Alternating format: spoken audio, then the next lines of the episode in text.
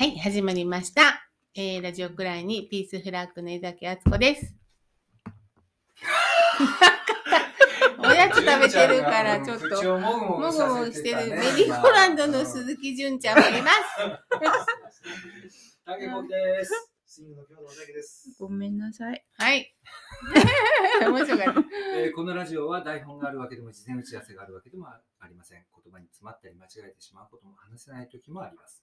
政治のハードルを下げるために社会の海原をコンパスも地図も持たずどこにたどり着くかもわからないたど頼りないイカダのようなものに乗ってできない自分を乗せて進んでいくそんなラジオです。はい。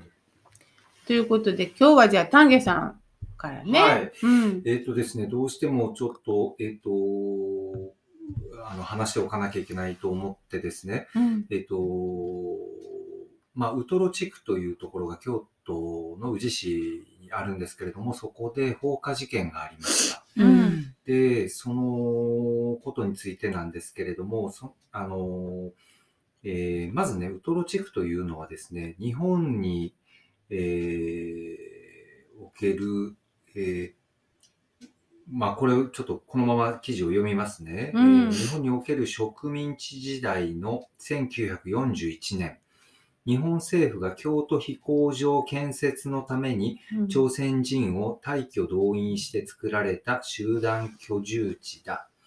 えー終戦後、工事が中断され、賃金未払いや、えー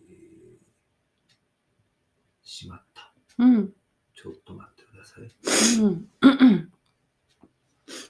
日本政府による財産の持ち出しの制限など、様々な事情があって、えー故国に帰れなかった朝鮮人たちが貧困と差別の中お互いを頼りにして暮らしてきたと。うん。で、そのウトロ地区の歴史をし示す記念館というのが、えー先月30日に、えー開館したところだったんですね。うん。で、そこに、えー火をつけた容疑で起訴された、えー有本翔吾さんというね、うんえー22歳の、うんえー男性うん。なんですけれども、その彼が初公判がありまして、その初公判で大体その起訴内容を認めたということではあったんです。うん。で、ただですね、えっと、この、えー放火などの罪に問われているんですけれども、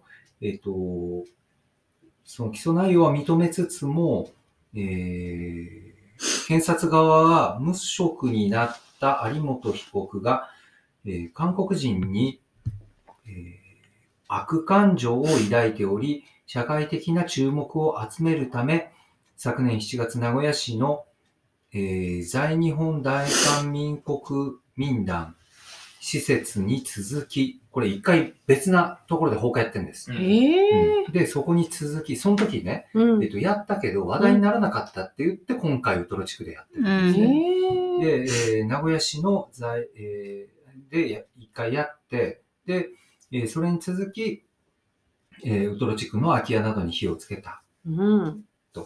で、えーこの放火により、えー空き家など7棟が、えー燃えて、えー平和記念館にも、えー展示する予定だった資料40点が消失したと。で、あの、人命被害はなかったということなんですけれども、えっ、と、毎日新聞との面会で、えー在日コリアンに恐怖を与える狙いがあったというふうに、うんえー犯行動機を語っているうん。です。うん。で、えー結局ですね、えーウトロ地区側の弁護団は、えー何を狙っていたかはやっぱり明白で人種差別が動機だったと認めて量刑を重くしてほしいと強調していると。うん。で、えっ、と、在日コリアンは今回の事件を通じて自分たちも狙われているのではないかという恐怖を感じたはずだと。えー差別的な動機の、えー犯罪が社会全体に深刻な影響を及ぼしかねない危険性をはらむもので厳しく罰せられることをはっきりと示す必要があると指摘しているという、うん。えーことですね。うん。つまり、僕がここですごく気になったのは、うん。なぜ22歳のその若者が、うん、そこまでの、うん、えっと、犯行に至ったのか、そこまでの、まあ、これ憎悪だと思うんですけれども、うん。えー韓国人に対して、朝鮮人に対しての憎悪を抱いたのか、うん、ということがすごく気になるんですよね。うんうんうん、だから、これは僕は、まあ一つにはそうやって、えっ、と、ヘイトクライムだっていうふうなことの認定うん、を、をきちんとするのかどうかっていうのは今後裁判で注目されることだとは思ってはいるんですけれども、うん、えっと、もう一つ僕が、僕というか、まあ、このラジオで、あの、常々、えー言ってきたんですけども、この彼一人に罪を押し付けてそれで終わりにするのではなく、うん、えっと、その一人の人が悪いっていうことではなくて、なぜそうなってしまったのかっていう、うん。その構造を、えー読み解いて、うん、そうそういう構造自体を変革させていかないと、犯罪はなおなくならないんではないか。うん、僕はだからそのプーチンにしても、えっ、と、まあいろんな過去を取り上げたあうん、の人たちにしても、やっぱり一人を悪魔化するっていう、あうの、んこと、まあ罪は罪として認めるとしてですよ。うんだけれども、その後に、やっぱり考えなきゃいけないのは、なぜそうなってしまったのか。なぜ彼はそんなに韓国人のことに対して憎悪を抱いたのか。うん、あの、朝鮮人に対して憎悪を抱いたのか。うん、だからそれが、えっと、不法滞在とか、うん。不法選挙として、うん。ウトロ地区ってずっと、あの、揉めてはったんですよね。うん、その、あの、法的に、うん、あの、一回その地区をうん。不動産屋が買い取ってるんで、うん、その不動産屋からしたら、あの、不法滞在っていうことで争ってた過去があるんですよ。うん、で、いろんな人が、あの、ドネーションしたりとか寄付して、うん。その地区の一部を買い取って、今は合法的にそうん。の住んでるっていう状況になってるんですけど、うん、地区全体で見ると、うん、あの、まあひどい話でもあるんですけれども、その昔ね、やっぱりその飛行場建設のために連れてこられて、うん、で、いろんな悪条件の中で帰れなくなった人たちだったりするので、うん、あの、住むところをちゃんと保障されるという、その基本的な人権の部分がななくなっているという、すごく理不尽な状況の中でた戦ってきたというか、うん。そういう形で住んできた人人たちなんですよね。そこに対してさらなるうん、出ていけという、その像をかき立てたものは一体何だったんだろうかいうことをちゃんと明確にしていかないと、僕はね。今はすごく実は、うん。あの、第2、第3のこの有本被告みたいな人うがん、たくさん生まれてると思うんです。うん、すごく若い、えうん。ー人で、うん、あの、まあ、YouTube とかもそうなんですけど、右側の主張というか、うん。保守論断の主張を、あの、聞いていると、やっぱりヘイト発言がすごく多いんですよね。うん、そのヘイト発言の中に、やっぱりあの、それを一つ開くと、やっぱり、うあんの次から次へと、うん。そういうもねのを検索できるようになってしまうので、うん。それは右も左も同じような状況ではあるんですけれども、うん。あの、次々に、うあの、ん、なんていうか、自分が見てるものが全てだと思い込みやすいんですよね。うん。そうね。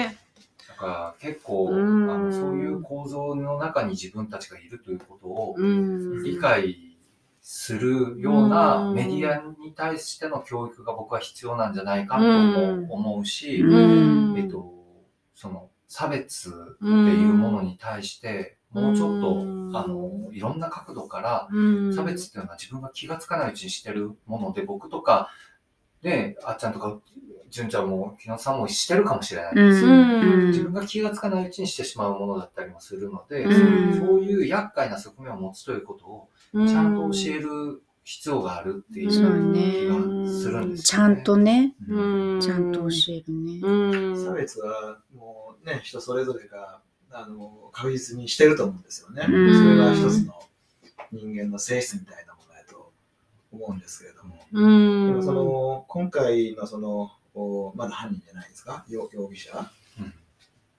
裁判してる。まあ彼のう場合んうん、は、その明確に自分には差別意識があって、ってことですよね。うん。だから自分は差別してるかどうかわからないじゃなくて、差別心があることを出発点にして、まあ犯罪行為をしてるわけですよね。うん。ただそれをね、正しいと思い込んだわけですよ。正しい。うんそうだからうんあのーあいつらは、あかん奴らやと。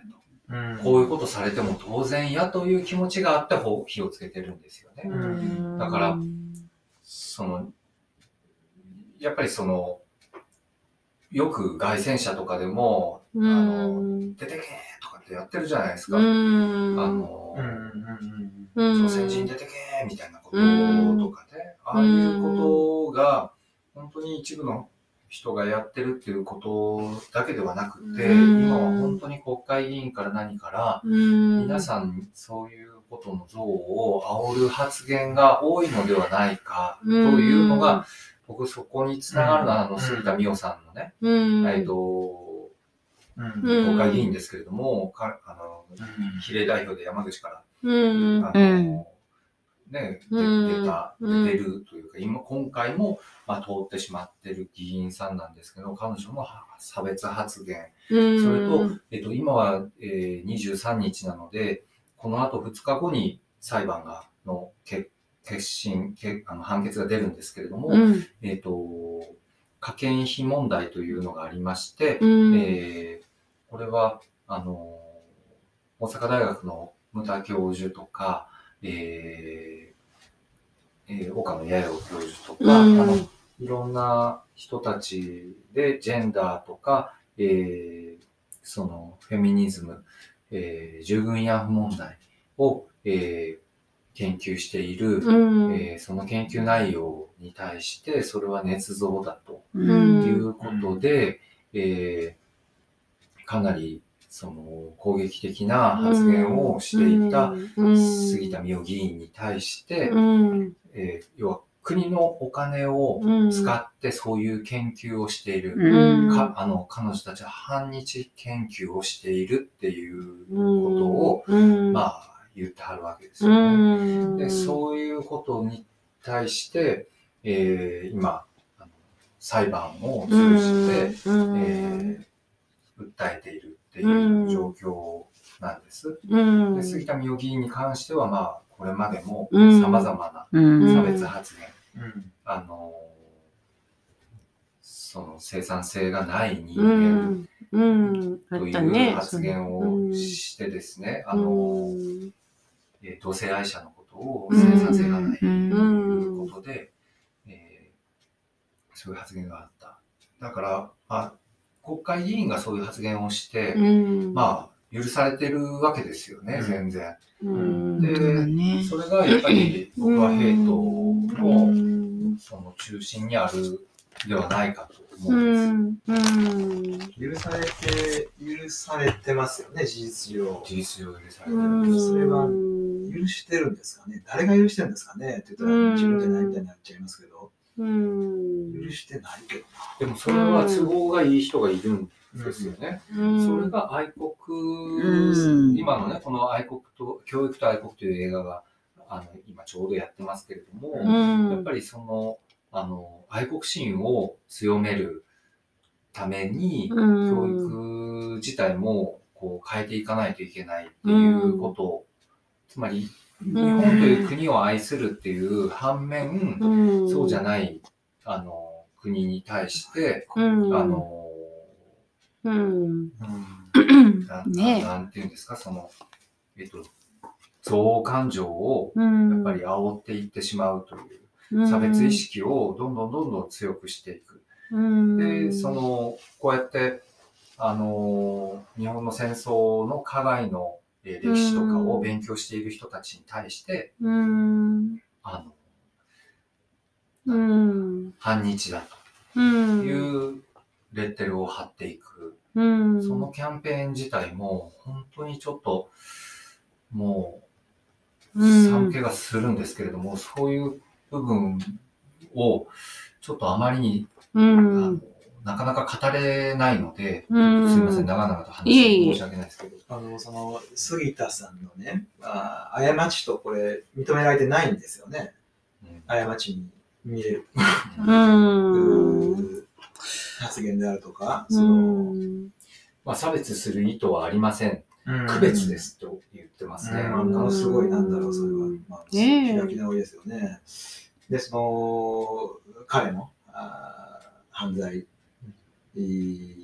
その差別に対して開き直ったような犯罪ですよね。うんで、まあ、それは、その差別は誰にでも、あでも差別って認めてるんですよね。うんまあ、ちょちょっとだから、杉田さんの場合と違うのか。ともかくそういう差別心っていうのは当然自分の中にもあるし、えー誰しもが失敗をすると。うんで、その失敗が差別心から起こることだってありますよね。うんやっぱりその時に、あのそれは差別やし、あかんことやでと。まずはっきり教えてもらえなあかんですよね。ねね。で、やで、その時に、やはり、その、まあ、戦争にしろ、そういう差別の問題にしろ、うん例えば、あーまあ、郊外であるとか、まあ、そういう、まあ、いろんな過ちをしてきた時に、うん。要するに、謝らなかったり、うん。その日を認めないですよね、その、といううん癖ですか、習慣、文化？みたいな、文化みたいな。うん。悪習、そういうふうにもずっと、そうまあこの日本という国はそういうことを繰り返してますよね。うん。だからな、なんて言うたらあかんけど、その、うん。ダメやったことはダメ。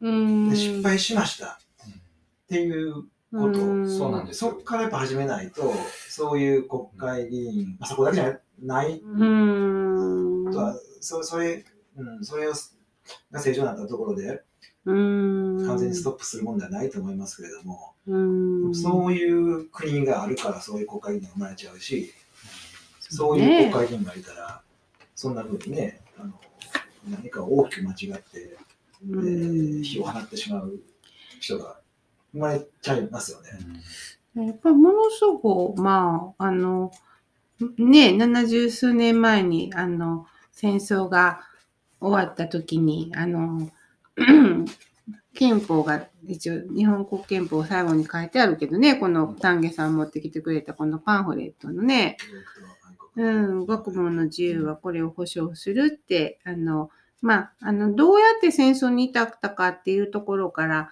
あそうならないためにね、あの、押し付けの憲法でも何でもなく、たくさんの日本の人の、がはた、実際働いて、この憲法ってできたっていうのも、それもまあ、あの、よくよく調べた人の本を読んでさ、そういうことを知るわけで、あの、まあ、憲法違反ですよね、要するに。全部。うん全部実は憲法違反で、あの、憲法違反してますよっていう、あの、だからその憲憲法は、だからなんで大事にしなあかんかっていうと、その、いろんな、大体私たち、あの、市役所とか、あの、京都府とかいろんなとこにいろいろ申し入れとかに行くでしょ？今やったら新幹線やったら国家プロジェクトでしょ？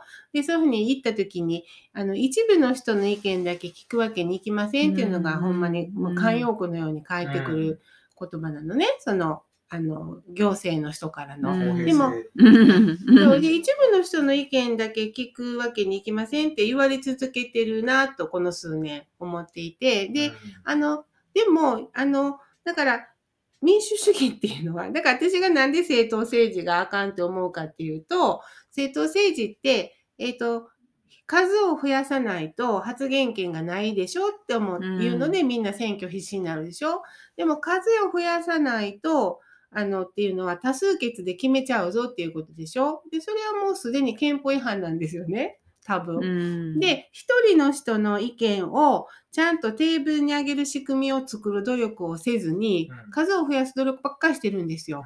だから政党政治もうやめましょうよって私は思ってて、一人の人の意見をテーブルに上げる、その、あの、工夫を、じゃあ自分の町でしましょうよっていうのを訴えてて、で、その、なんでかって憲法で保障されてるから、国民主権でね。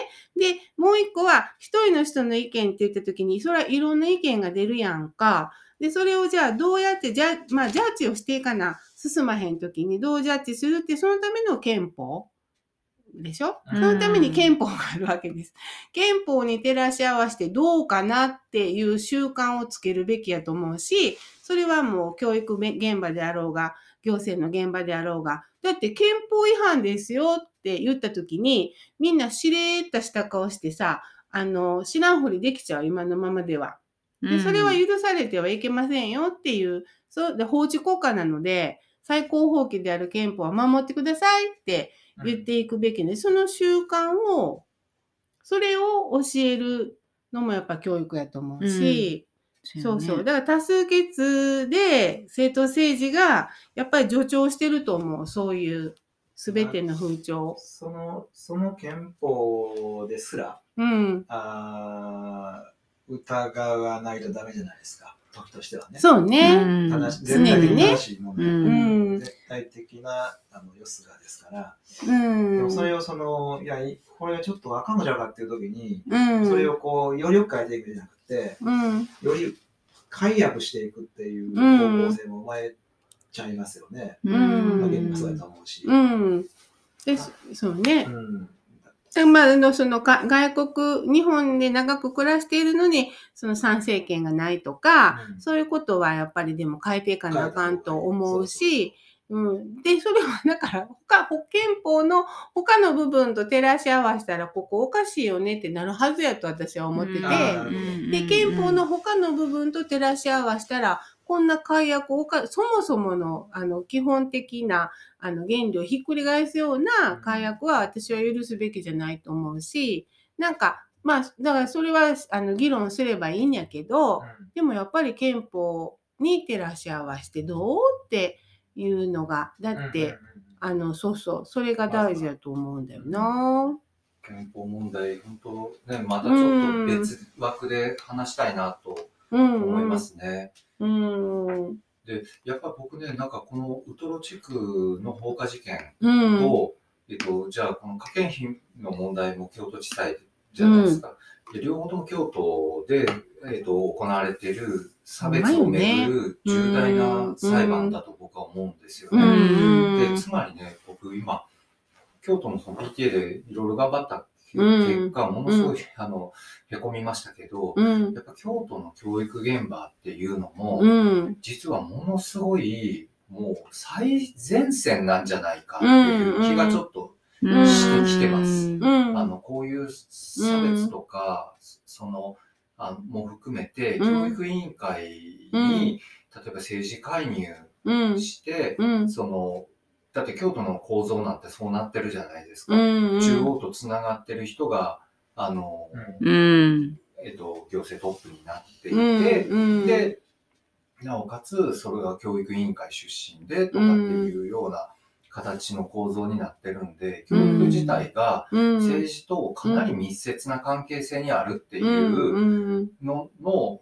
本当にうん、中心なんじゃないかぐらいに思ううん、んですよね。うん。まあ、最前線って言ったのはそういう意味なんですけど、うん。だからこそ、えっ、と、ちょっと重要視して、うん、あの、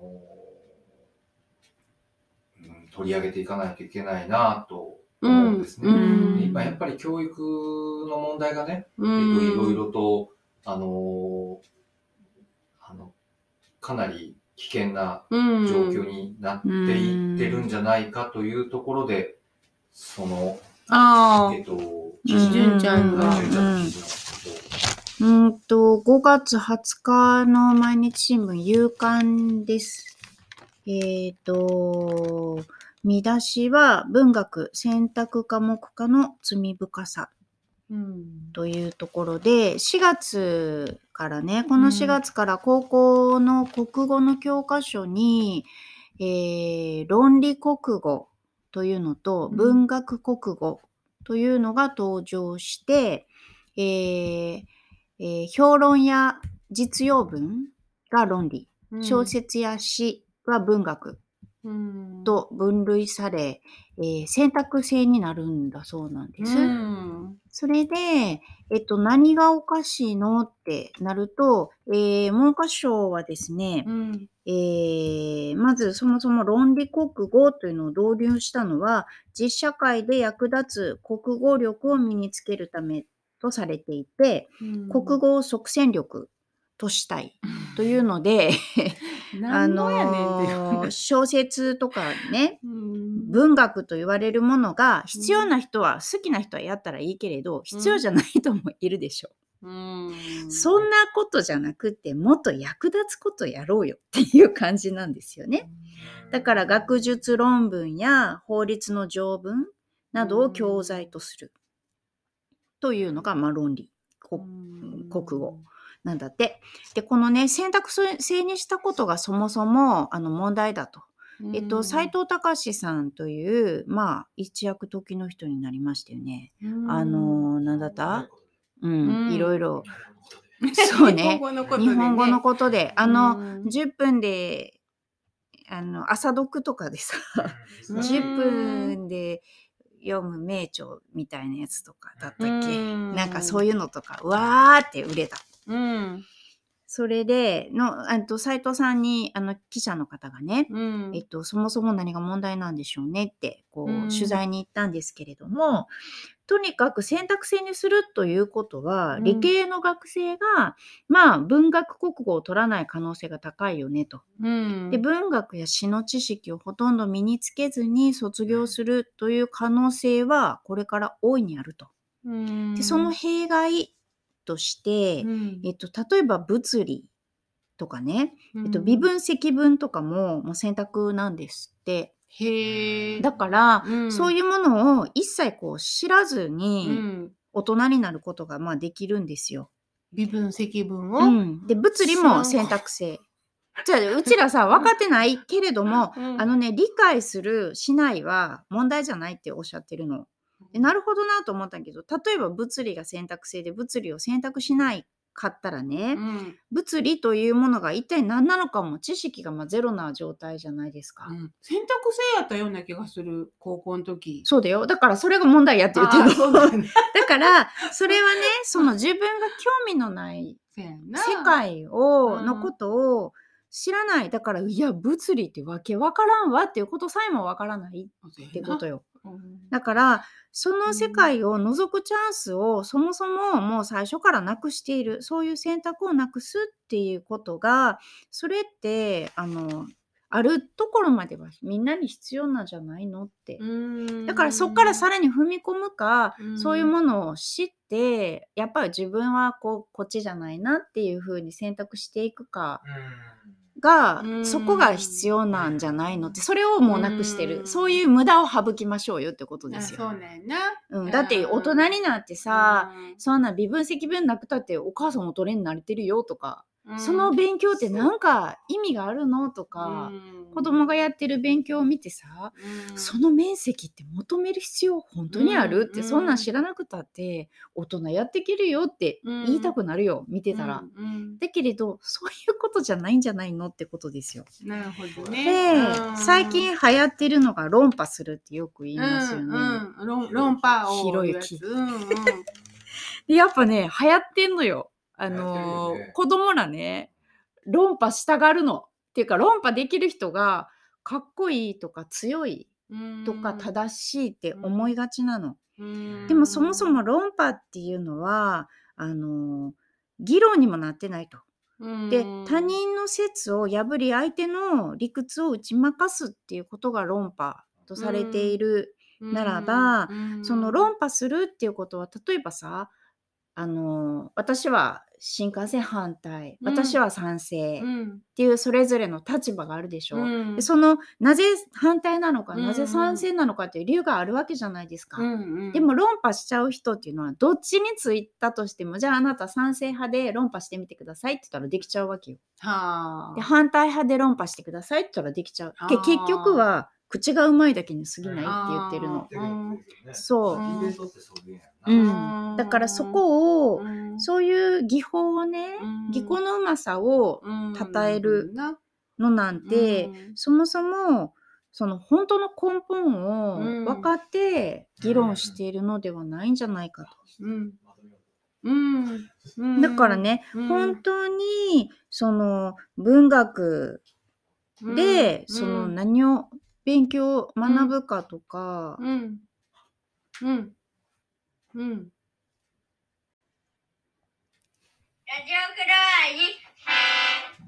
そうそう。うん。それでね、ちょちょっと途切れちゃいました、うん途切れたけどね、はい。あのね、ちょっと前にね、ん。文科省がね、国語をそういうふうに分けますよって言った時に、うん。ある教科書会社が、夏目漱石の心うん。を、えっ、と、論理国語の教材として入れ込んだんだよ。入れ込んうでん、いけるかってやってみたら、うん。ちゃうやんちゃうやんってこれ文学でしょって言われて、別罰になったの。それで、えっと、削削りなさいとなったっていうのいうまあことがあってね。うん。それでじゃあそもそもあの漱石の心がねうん。論理国語じゃないと論理的でないと、うん。な本当に言えるのっていう話に続いていくんだけれども、うんえっと、漱石は、えっと、世の中にはうん。作り付けの悪人がいるのではなく、多くの善人がいざという時に突然悪人になる、うん。と人間の本質を、まあ、心でね指摘しているうん。わけだと。うんこれってものすごく論理的じゃないのってうん。言ってはるんですよ。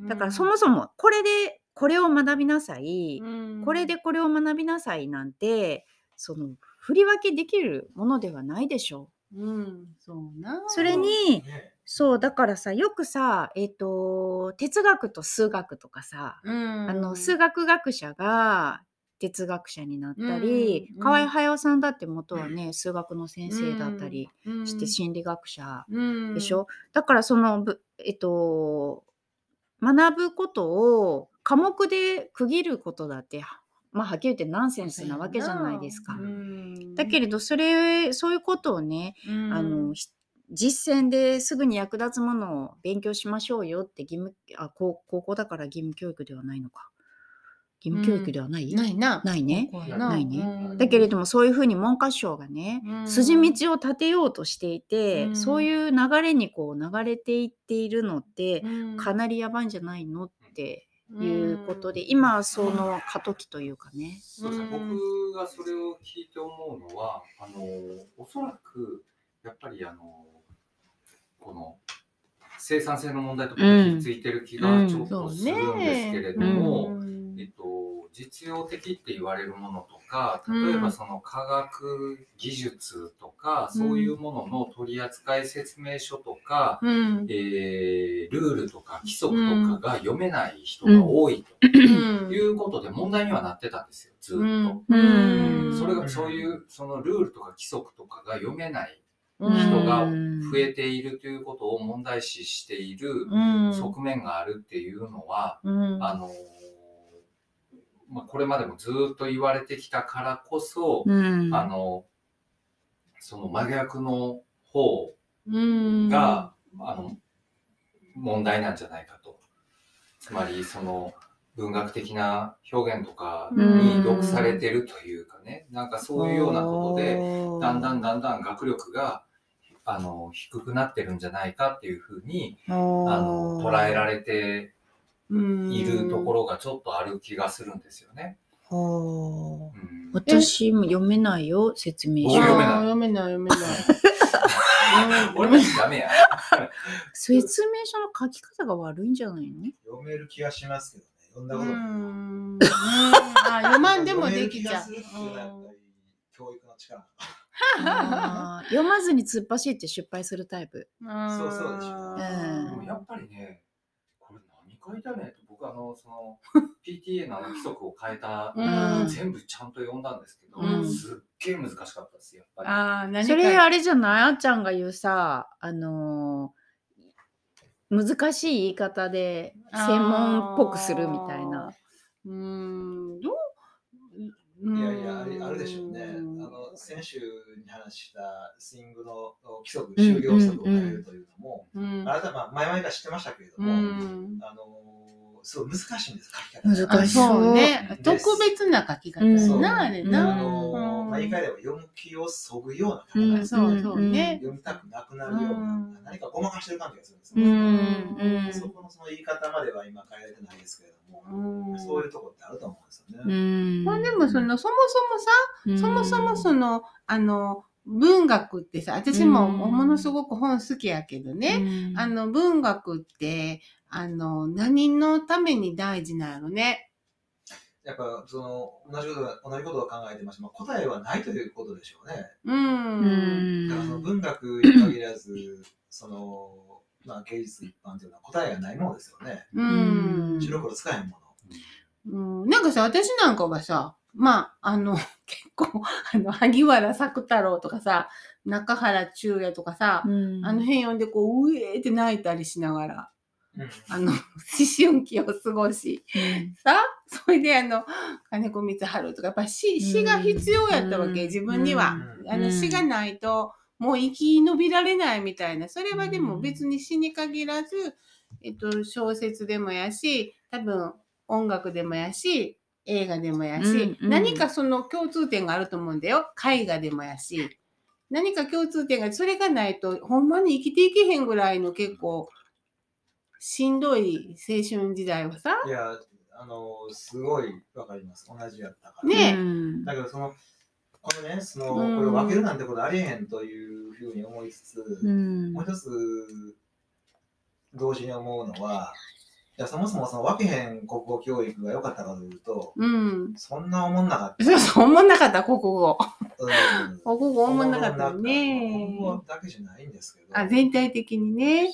まあ、比較的僕は好きやったけど、その、まあ、文学、うん。芸術にその救われてきたという実感を持てる人って、うん。そんな多くないんかも気がするんですけどね。うんポーツであったり。うねん。でさっきあの日野さんが言ったみたいに、うん。やっぱり理解できないものっていううん。ものが存在しているっていうね、その分からないものの領域がちゃんと存在しているっていうことを、うん。があのみんなが理解するっていうのがすごい大事な気がしてて、うん。あの何でも白黒をつけて分かる世界うん。だけが存在してるわけじゃない。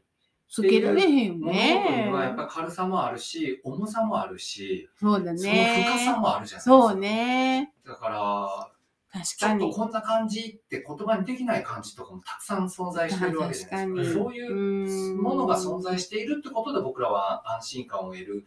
はずなのにうんあの、全部がその分かりやすさに紐づいていくっていうこととか、またね、分かりやすさが安心感につながると思ってはるんですよね。うんあの、それがね、なんかちょっと悔しいなと思うところがちょっとあるんですけど、この選択制にして、その論論理の方ですか、うんの方を、だからなんか失敗する気がするんですけどね、その。うんそのでもそうね。でもそもそもでも、あれと思って自分はなんでそんなに救われたんやろうとか考えちゃうね。何にそんなに。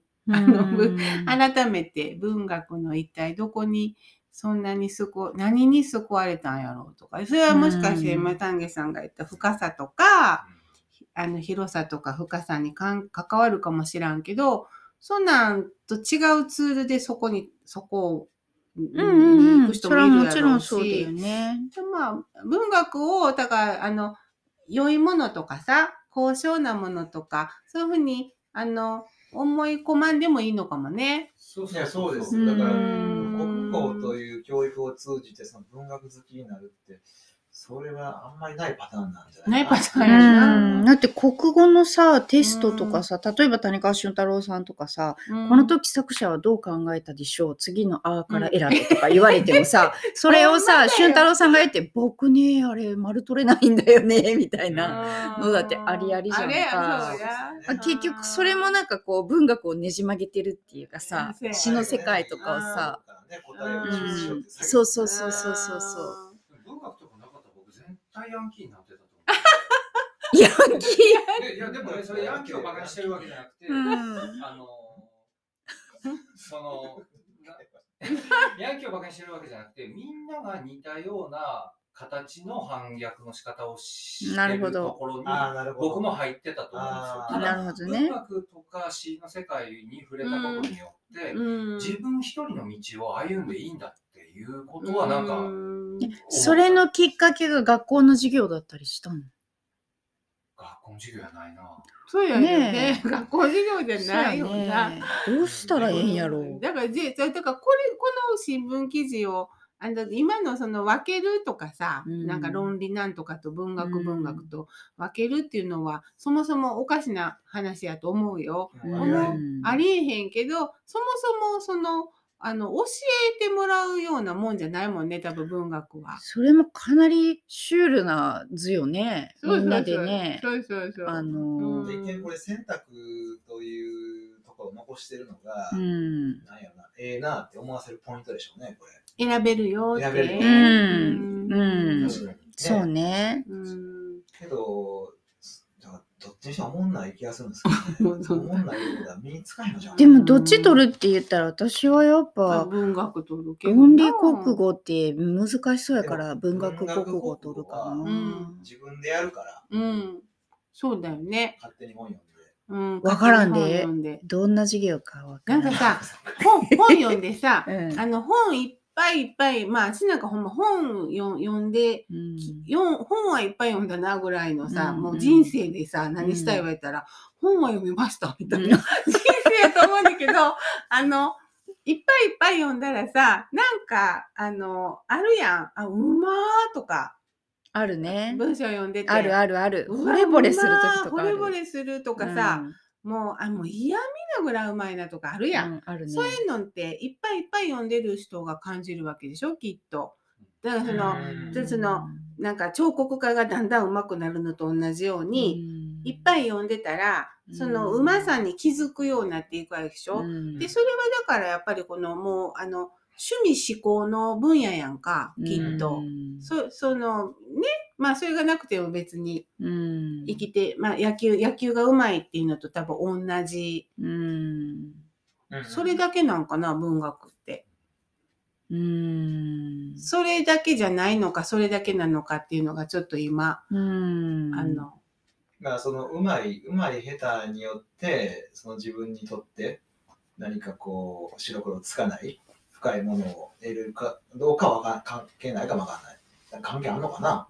どうなんやろね。その辺がちょっと今、でもやっぱりそもそもそういう、そういうこう、つかみどころのない世界うを、ん。